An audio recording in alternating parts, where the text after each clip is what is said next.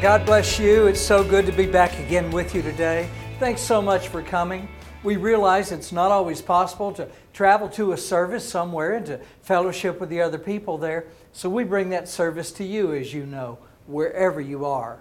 We hope you'll be encouraged today as you discover God's peace and His promises, wonderful promises for your life. Would you open in your Bibles to Genesis chapter 9? That's where we're going to be today. And as you know already, we're going to show those verses up here in the video for you just to make it easier for you to follow along. Now, today we're, of course, continuing in our beginning series in the book of beginnings. I'll if a better sheet, the book of Genesis, the book of beginnings. And today I'd like to talk to you about who God uses. We're always looking at the people in the Bible and we hold them in very high esteem.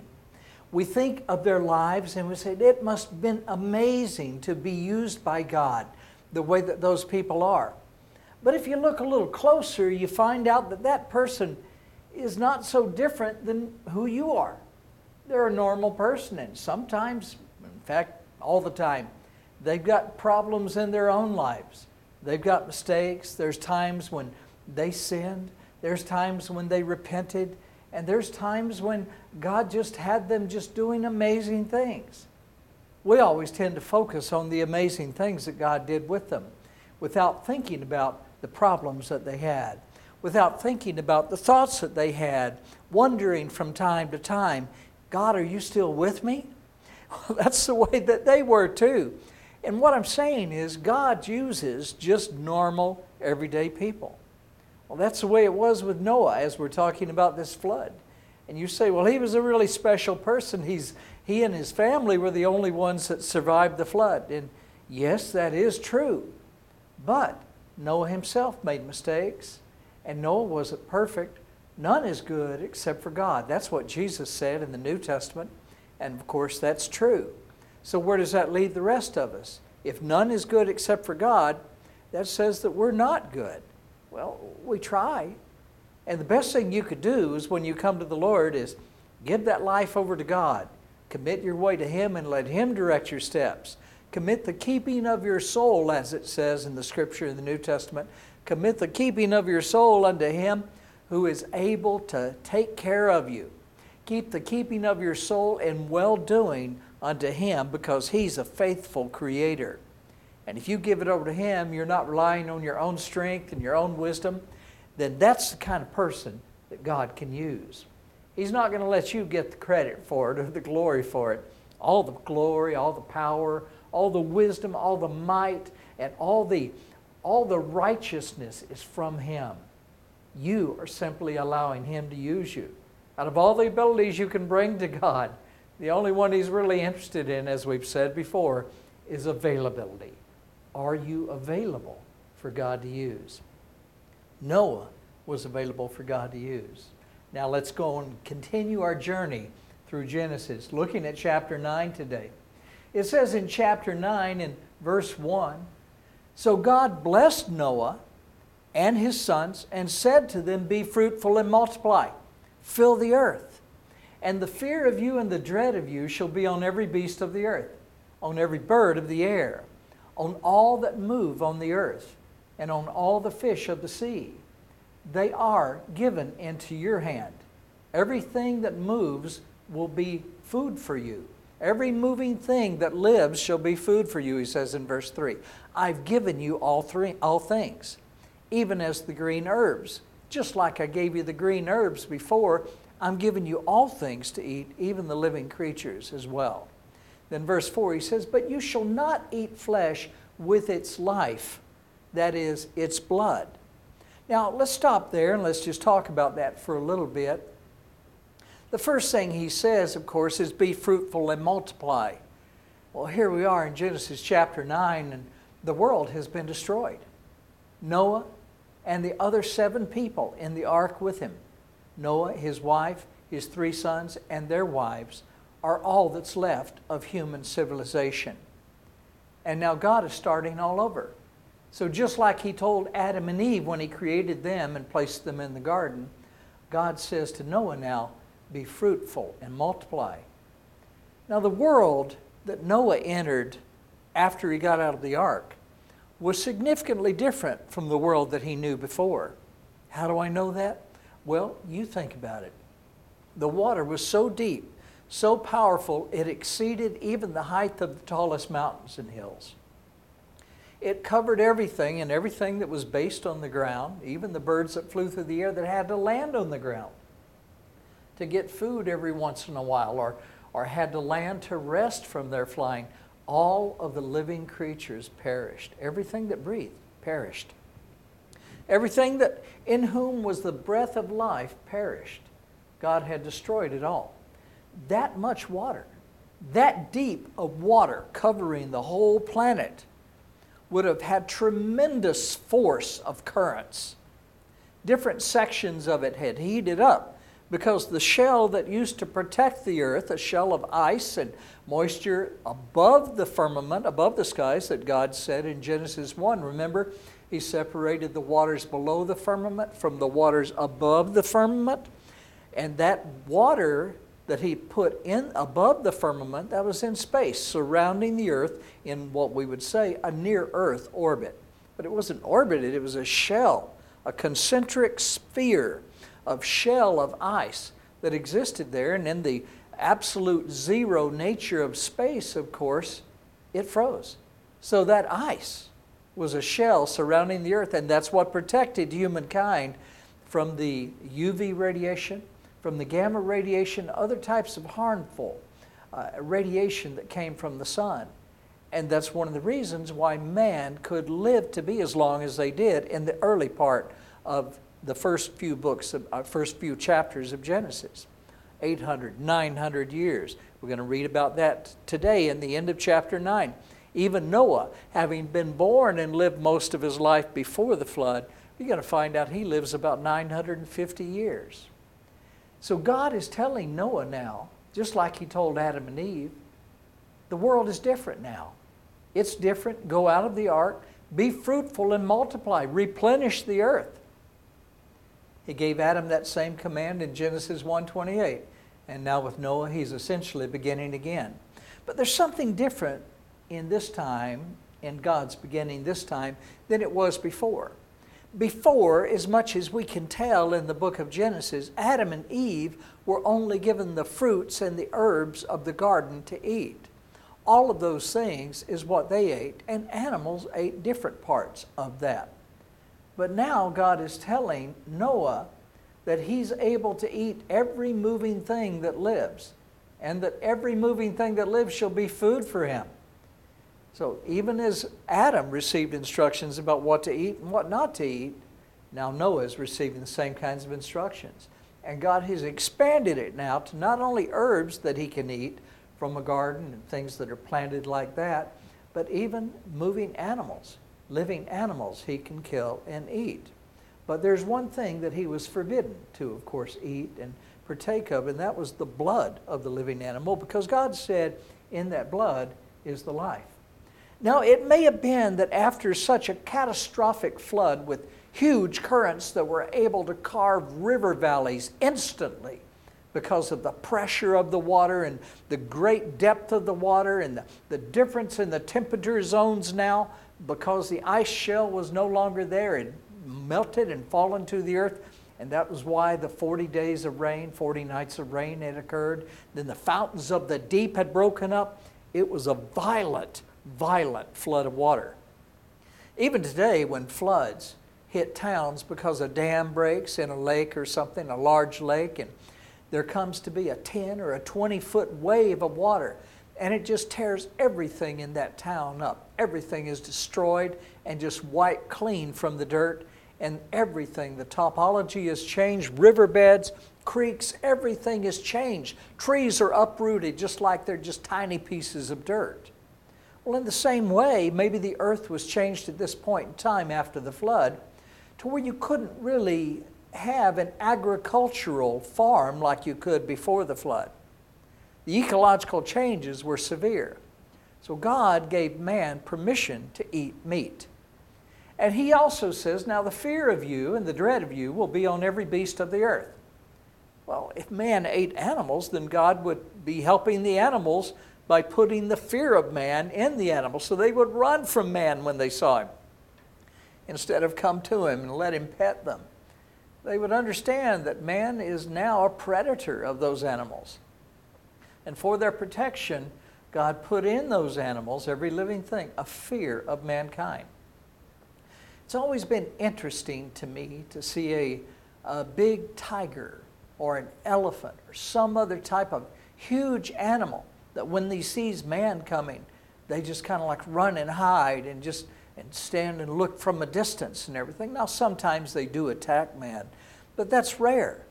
And even poisonous snakes, when they see man, the only time that they ever bite a man, every time they bite a person, that's because they had no way of getting away. But for the most part, they try to stay away from man. Coyotes, wolves, when they see man, they try to run from them. Bears, when they see man, they try to keep away from them. Now, there's times when man will surprise an animal, and that animal will uh, be fearful and attack the man. But for the most part, the fear of mankind is in all of the creatures today. And now, presumably before the flood, we didn't see that kind of relationship. Remember, all of those animals were in the garden with Adam and Eve, and Adam even named all those animals. And there was a different relationship that man had with the animals in those days. God didn't put his fear in the animals then because man did not look to the animals as food. He, he didn't look to that cow over there and says, I'm hungry for a hamburger. You know, he didn't do that. He didn't look at that chicken and say, How about a chicken sandwich today? They weren't a threat to the animals. So the animals didn't have a fear in them at that time. But now, after the flood, everything's changed. And God then said in these verses that we just read, But you shall not eat flesh with its life, that is the blood. This is very important. God also commanded Noah that if the animals were to be eaten, that there must be a proper respect for the blood. A proper respect that shows the blood is something special, that the blood contains the life of the animal. That's what it says in Leviticus 17 and also in Deuteronomy 12. The importance of the idea of the blood is shown in the Bible by how many times that word blood is used. It's used 424 times in 357 separate verses in the King James Bible. Now, blood was a sign in different things for, in the Bible. Blood was a sign in Exodus 12, verse 13. It was a sign of the mercy of God for the first Pesach or the first Passover. God didn't say, when I see your good works, or that you're trying, or when you're reading from your Siddur, Jewish prayer book, or when you're doing all these things and praying at the Western Wall, when I see that happening, then I will pass over you in judgment. No, God said in Exodus chapter 12, now Sefer Shemot, Veperek Shtemesre, Vepasuk Shalosh Exodus 12, 13, God says, when I see the blood on the doorpost of your house, I will pass over that house in judgment. Exodus 12, 13. God sealed his covenant with Israel with blood in Exodus 24, verse 8. Blood uh, sanctified the altar, we see in Exodus 29, verse 12. Blood set aside the priests as well in Exodus 29, 20. Blood made an atonement for God's people. Exodus 30, verse 10. And blood also sealed the new covenant in the New Testament. Matthew 26, 28. Blood justifies us. It says in Romans 5 and verse 9. Blood brings redemption. Ephesians 1 7 says in the New Testament. Blood brings peace with God. In Colossians 1.20 it says. Blood cleanses us. It says in Hebrews 9 14 and 1 John 1 7. And blood gives entrance into God's holy place, the holiest of holies, in the kingdom of heaven. Blood enables us to overcome Satan. Finally, it says on the last book of the Bible in Revelation 12 11, remember it says, And they overcome the enemy by the word of their testimony and the blood of the Lamb, the Lamb of God, Jesus the Messiah. When God sees the blood of his Son covering your sins, you are forgiven you are righteous and perfectly cleansed, and God will then allow you into his perfect and righteous and holy kingdom of heaven. You're not going to get in there any other way. Just remember that. It's all about the blood. So God is telling Noah, you don't realize how, blood, how important the blood is. The blood is important to God. And so he says, stay away from the blood. Don't you eat the blood along with the flesh. And then he says in verse 5, continuing on with that, Surely for your lifeblood I will demand a reckoning. From the hand of every beast I will require it, and from the hand of man. From the hand of every man's brother I will require the life of man. Whoever sheds blood, man's blood, he says in verse 6, whoever sheds man's blood, by man his blood shall be shed. For in the image of God he made man. And as for you, he says to Noah in verse 7, be fruitful and multiply. Bring forth abundantly in the earth and multiply in it. Now, as we said back in the study of Adam and Eve, when he told them to be fruitful and multiply, he also made it to where they were capable of being very fruitful and multiplying because they had to replenish the earth quickly and fill the earth. And he's saying the same thing to Noah. Now, here's Noah, this old guy, and his sons. Well, they're not real young either at that point. Think about it. Noah's getting on to be 950 years of age, and sons are probably not too far back behind him. And yet, God is going to make them fruitful and able to replenish the earth with their sons and daughters. Amazing what God can do. He does the impossible, for there shall be nothing that is impossible with God all things are possible with him. But now he's saying in verse 5, through these verses that we read and all the way through verse 7, he's saying that, listen, you stay away from the blood. Like I told you earlier in the verses in this chapter, the blood is important to God and it's important throughout the Word of God. But he says, And every man that brings forth the blood of another, every man that brings forth the blood of another, it will be required from him. But then he says something kind of interesting, I think. It says in verse 5 Surely for your lifeblood I will demand a reckoning. In other words, there's accountability. If there's lifeblood that is shed, God's going to require accountability. From the hand of every beast, he will require it. Man is so precious to him that he's even going to require it when a beast attacks man and tries to kill him. And then he says at the end of verse, or at the end of that first sentence in verse 5, and from the hand of every man. Surely for your lifeblood I will demand a reckoning. From the hand of every beast I will require it, and from the hand of man. Now, what does that mean when he says from the hand of man? You're going to require accountability of someone that sheds blood of another from the hand of every man, from the hand of a man that means that God is sanctioning government on earth as His authority to execute punishment and judgment on evil people. That when someone kills another person, the governments of man will require that person to be accountable and will judge that person, and justice will be served. That's why he says it right there in verse 5 of chapter 9 that God will require it even from the hand of man. That's the first time God is really speaking in terms of a government, it seems like to me, that He's referring to a government that will execute His justice upon people. And Psalm, I'm sorry, in Romans 12 and 13 talks about that concept as well and you see the story of Nebuchadnezzar in, in the book of Daniel, Hasefer Daniel, Hanavi, in Daniel the prophet. You see Nebuchadnezzar realizing that the Most High rules in the affairs of man and puts on the thrones of governments those whom he desires. It's God. Even Jesus told Pontius Pilate, He said, You would have no power at all unless it had been given to you from on high. You see, Jesus knew that, of course. And it's what God does is he assigns the government and the justice. Hopefully it's good justice, you see, and not evil political unrighteous judgment of government, which and there's many unrighteous governments.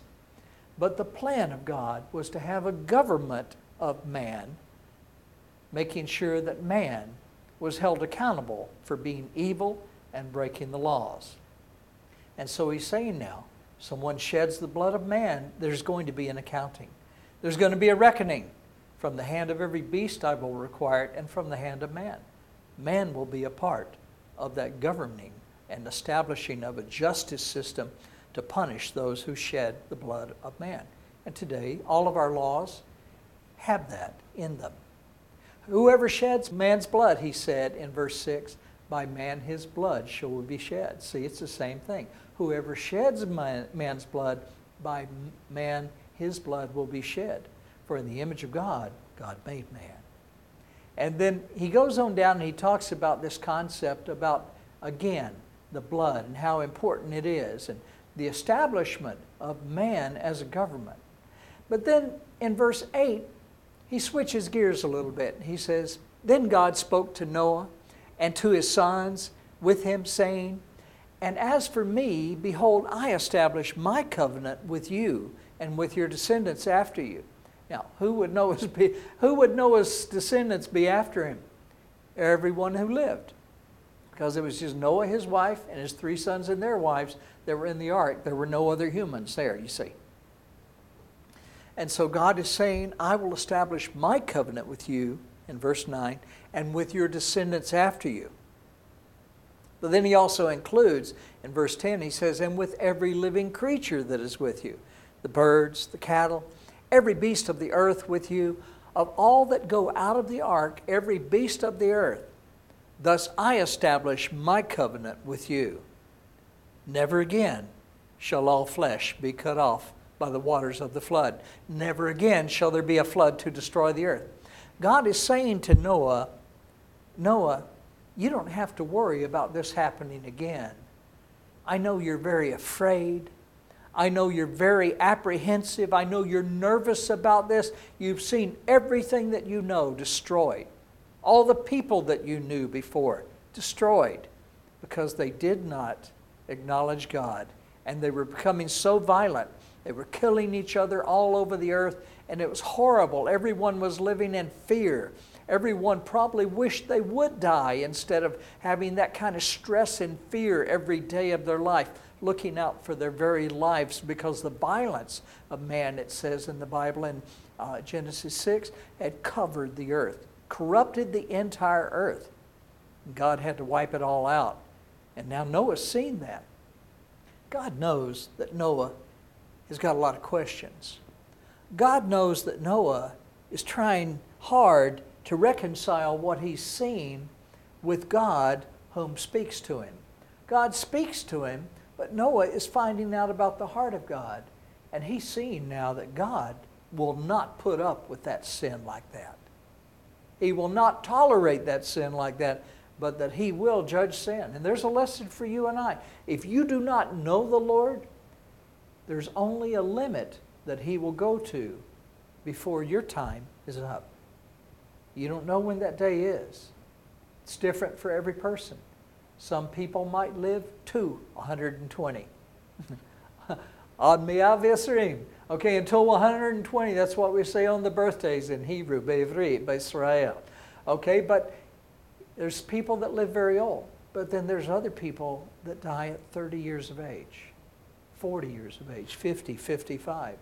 You never know when your time might be up. We all are sinners. The Bible is very clear about the, in the Torah, in the Tanakh, in the Old Testament, as we would call the Tanakh, Bihaglit in English. It's all throughout there and in the New Testament as well, which basically uh, just uh, establishes and confirms the Old Testament as well and adds the Messiah to that. Basically, it all says that throughout God's Word that we are sinners. All have sinned. We've all sinned and fallen short of the glory of God. You need a Savior. That's what I'm saying. You may think that you haven't sinned a lot or you haven't done the horrible sins that other people that you've seen have sinned. That person who killed several people on television, that person who sent those rockets and killed all those people in that school, you're not as bad as them. Well, you know what? You may not be as bad as them. But that's not how God measures it. God measures it as do you have sin or not? Because if you have sin, you cannot, you cannot, you cannot be allowed in the kingdom of heaven. It's a righteous and holy place, the kingdom of the great king, the throne of the righteous and pure and holy creator of the universe. With your sin, you cannot be allowed, no matter how much you have. But when you believe on his atoning sacrifice, and of course you recognize this in Pesach, the Passover lamb was sacrificed, and on Yom Kippur, every year it was sacrificed for the sins of the people. And he said, uh, Vaikra, Sefer Vaikra, in the book of Leviticus, in the Torah, that without the shedding of blood, there is no remission of sin, you see. The blood is given you for atonement for your sins on the altar. Without the shedding of blood, your sins are still with you. The temple is destroyed. It was destroyed in 70 AD. And yet the Bible still stands without the shedding of blood, there is no forgiveness of your sins.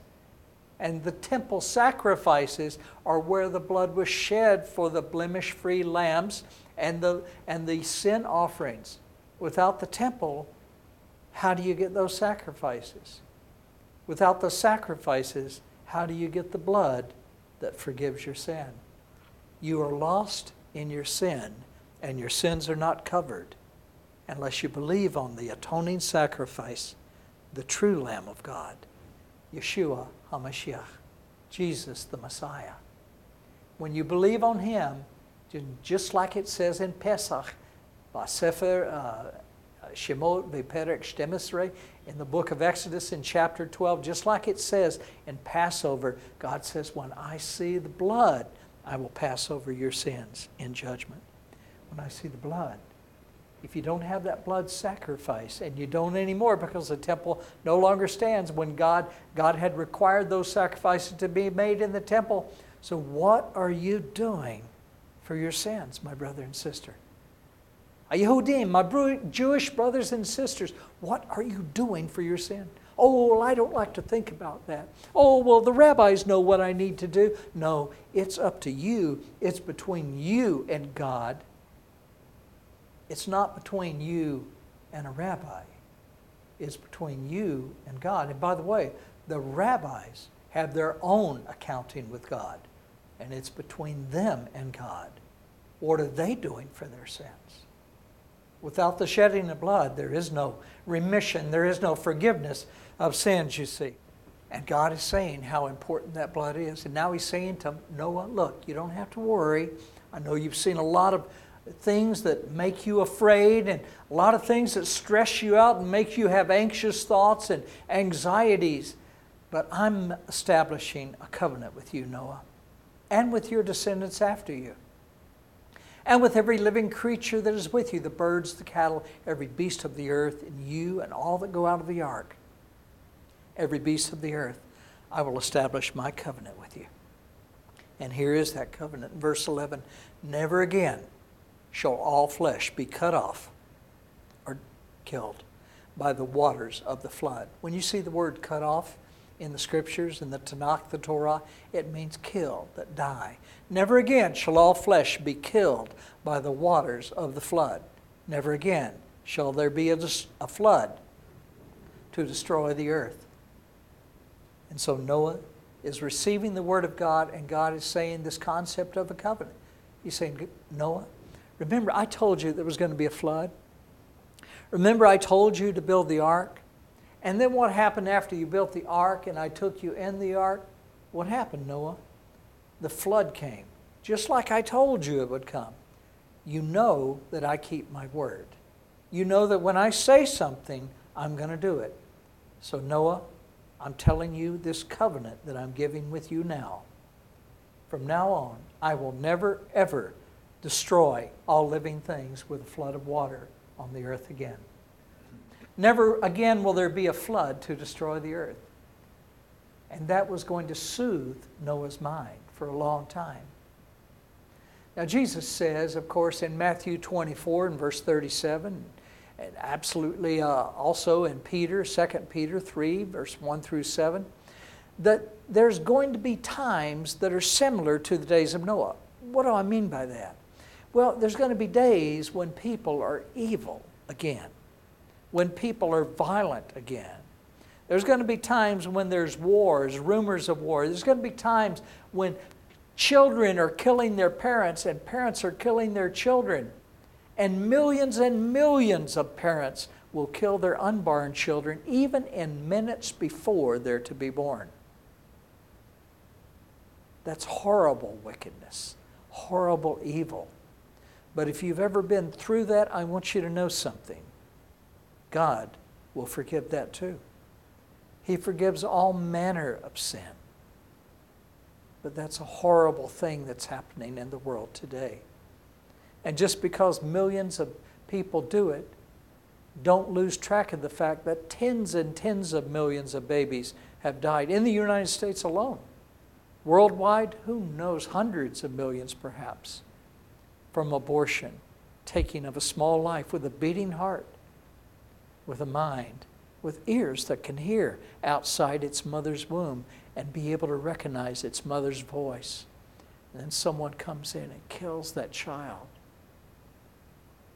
I love what Mother Teresa once said, and I'm not a Catholic, you know that, but one time she was talking to people and they brought up the subject of abortion and actually she was right in front of President Bill Clinton and Hillary Clinton at that time speaking at a large gathering and she finally said after people brought up abortion as to whether it was good or not she said of course it's not and she says but give me your children I will raise them don't kill them and everybody in the room, except for the Clintons, stood up and applauded her and gave her a standing ovation.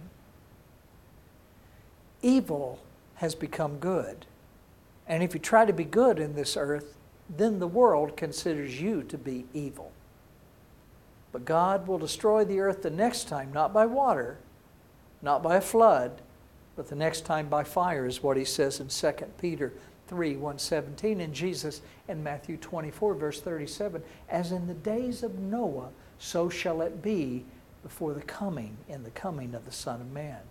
All this wickedness all this violence all this sin people saying good is bad people saying bad is good everything's turned upside down on its head that's the world you live in brother and sister you let that light shine. This is not the time to hide that light. You let the light of Christ shine in your heart. There's a dying, hopeless world out there that needs to see God's light in you. Don't hide that light away. Be bold in your proclamation of Jesus as the Messiah. Be bold in your proclamation that you belong to Him. They can take all things away from you on this earth, they can take your physical life away from you, but you have everlasting life. They cannot destroy you, they cannot take your peace. In the end, you win. And like we said before, the real you is those thoughts, it's that person, it's you inside. The thing that you think of is you. This is me. I'm thinking, I'm, I'm considering this. I have this intent in my heart. I'm, I'm thinking about saying this. That's the spirit of you. Jesus said, out of the abundance of the heart, the man speaks. That's the inside of you. It's not this body. Come on, this body's just a container.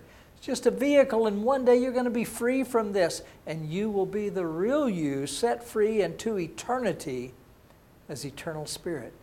Because you are not only flesh, but you are spirit. And the spirit is eternal. And all who believe on the Son of God have everlasting life. Now, then, God says to Noah about this covenant that he's making with him and every creature with him. He says, I'm going to have a sign that I'm going to set. I set my rainbow in the cloud, and it shall be for a sign of the covenant between me and the earth. It shall be, he says in verse 14, when I bring a cloud over the earth, then the rainbow will be seen in the cloud. And I'll remember my covenant which I made with you and every living creature of all flesh the water shall never become a flood to destroy all flesh. I'll remember that, God says. Verse 16, he continues, The rainbow shall be in the cloud, and, will, and I will look on it to remember the everlasting covenant between God and every living creature of all flesh that is on the earth. And God said to Noah, This is the sign of the covenant, which I've established between me and all flesh that is on the earth. Now, this is a sign that God is giving to Noah to tell Noah whenever it looks like it's going to rain again, don't worry, you'll see my rainbow in the cloud. And this is my sign to you that I'm remembering my covenant with you when I promised you I would not destroy the earth with water again. So Noah's mind, Noah's fears would be eased. And now he's seeing these things. Now, you think about this. With a shell of ice vapor around the earth like existed before the great deluge, the great flood, there would not have been a rainbow. In fact, they really don't know if they even had seen rain before. We knew that in the Garden of Eden, a mist used to come up from the earth and water the ground, and that's how things grew. And in that kind of a greenhouse type environment, that's how it could have worked. You know, a greenhouse is just, it's got transparent type things that covers over it that let the sunlight through just enough for things to grow, but then protect everything from the harmful elements of the weather outside that transparent covering. That vapor shell around the earth, frozen ice, would have done the same thing.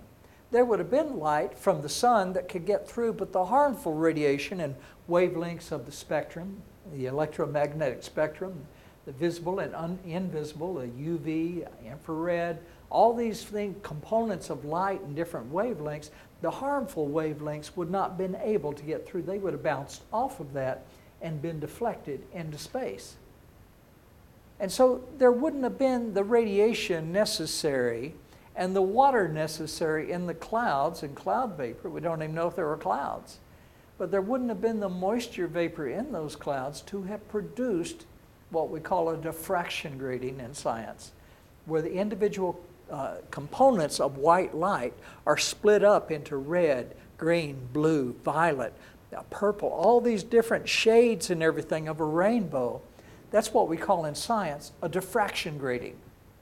When certain wavelengths of light are longer than others and they don't end up at the same exact place, they end up a little above or a little below the next wavelength down.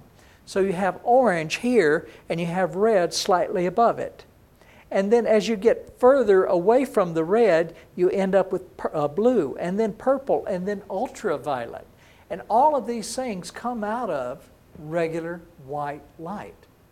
And if you don't think that's true, you get yourself a prism. Order it from, from uh, Amazon.com. Order a tiny little prism and you hold some white light up to it, and you'll see all the spectrum of the various colors of the rainbow produced because white light is a combination of all the colors. Black light is basically different, but the white light can be split into the various colors of the rainbow. And that's how it works. Well, when the moisture vapor is in the clouds, it acts as a really big prism, splits those light wavelengths up and then you see them reflecting off of the clouds and in the moisture particles in the clouds and in the air, and that's what you and I call a rainbow. So we don't know if that existed before the flood. It probably did not. So Noah really hadn't seen anything like that before. And here's God saying, This is going to be my sign for you to let you know I'm not going to destroy the earth again by water, so don't worry about it. Just get on with life. Now, verse 18. He says, Now the sons of Noah who went out from the ark were Shem, Ham, and Japhet, or Japheth. And Ham was the father of Canaan. These three were the sons of Noah, and from these all of the earth was populated. Now, those three sons, Shem, Ham, and Japheth, are going to have an amazing impact on civilization, as you can imagine. They're the three that the whole civilization of mankind is going to derive from. But the way that their names are, and the blessing that Noah gave them, and one of them he gave a curse to, you're going to see next week when we finish up this chapter. But right now we're going to end up with verses 18 and 19, and we'll start these very two verses next week too. But next week is extremely important because from there we talk about all the different nations that came from these three men Shem, Ham, and Japheth. Every nation on earth, every civilization on earth. And the people that came from them and the names of the people that came from them that will be listed in not only in this chapter at the end, but also throughout chapter 10, we call that the table of the nations. Those names you're going to need. Without those names, you cannot decipher the adversaries of Israel who are going to come against Israel in the prophecies about Israel later on the books of Ezekiel and all these other places. When these various nations come against Israel, they are identified by the names given in chapter 10 of the book of Genesis. And why is that important? Because chapter 10 not only tells us about those names of the children and grandchildren of Shem, Ham, and Japheth, but it also tells us where they settled, you see. So we can look at the map today, find that place where, where they settled, and when the Bible in the book of Ezekiel and other places in the Old Testament speaks of prophecies about these countries trying to invade Israel, we will know from chapter 10 in the book of Genesis ah, that name person there in that prophecy in Ezekiel, that name came from this area of the map and you will know what country is there today, so you'll be able to see what countries even today are going to come against Israel. Don't you miss it. Next week's going to be quite the study in prophecy. We're going to do that, and we're going to go through that. It's going to be amazing. Don't you miss it. You got other people who are interested in prophecy, you get them, you bring them. They're going to be amazed at what we're going to learn next week in the table of the nations and finishing up chapter 9 as well.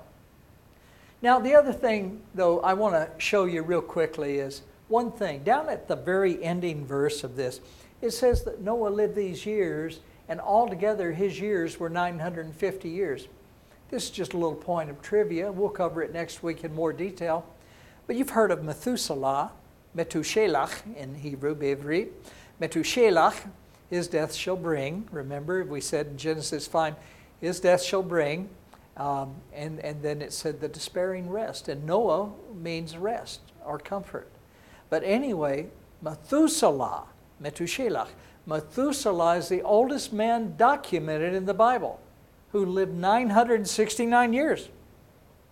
And people see that and they go, oh, he's the famous Methuselah. He lived 969 years. Wow. But Noah is a real, real close second place there.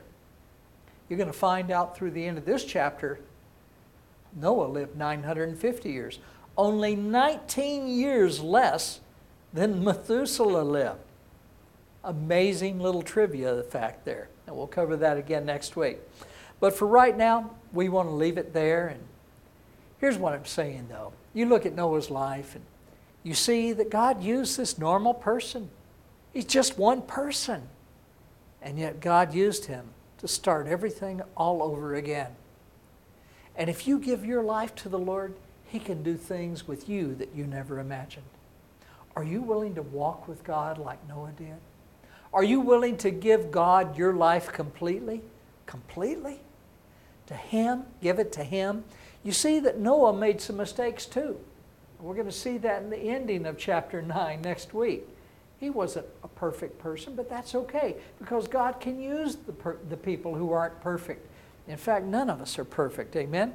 Everyone who's perfect, raise your hand. Now, the rest of you look around and see what that dummy over there is raising his hand for because you know him. You've seen him make mistakes. You've seen her do incredible things wrong and everything. Why are they raising their hand? This is the time to pay attention. I said, everyone who's perfect, raise your hand. Some people just say, oh, here, raise your hand, blah, blah, blah, blah, blah, raise your hand, and they shoot their hand up. I go, oh, really? You're perfect. No, listen up. Be careful. But God can use people who aren't perfect. Just admit your mistakes and rely on His Messiah, Yeshua HaMashiach, Jesus the Messiah, and let your perfection and righteousness stand in Him, not in your own futile works. If you give your life to Him, God will do wonderful and amazing things with you. It's not about your righteousness. You know that. We've talked about that. It's not about your strength. It's about His righteousness, and it's in His power. Not by might, not by power, but by His Holy Spirit, says the Lord in the Tanakh. Give your life to Him and watch what God will do with it. Why don't you give your life to God today, right now? You know, if you call on Him, He'll hear that cry. He'll answer you, He'll rescue you from that darkness, and He'll shine His light on your heart, and you'll be given newness of life. It's just that simple. He'll change you into a new person. New. I don't mean put some new clothes on you, I mean make the inside new and everything. You'll feel new. You'll know that you're new. Everyone will look at you and go, What happened to that old person that had all that baggage and all those problems, did all those crazy things? They'll look at you and go, You are a new person. That's because God's promise is true. He'll change you into a new person. He'll throw all that bad history away. You'll be made completely new, given a new start. And He'll give you everlasting life in heaven. That's His guarantee by God Himself. We want to give you an opportunity to believe in Jesus as the Messiah and Lord today. To receive God's peace in your life. You can be saved. You can be given everlasting life in heaven by simply believing that God sent His one and only Son into the world to save us from judgment. You can just pray something like this. Just repeat after me if you'd like. Just pray, God, I do want to know you and have real peace in life. I believe on your Son, Jesus the Messiah, as Lord. Please forgive all my sins. I give my life to you. Thank you, Lord. Amen. Now, if you prayed that prayer, God heard you. And He's already started working in your life. A little seed's been planted deep down in your heart. You don't even know that He did that.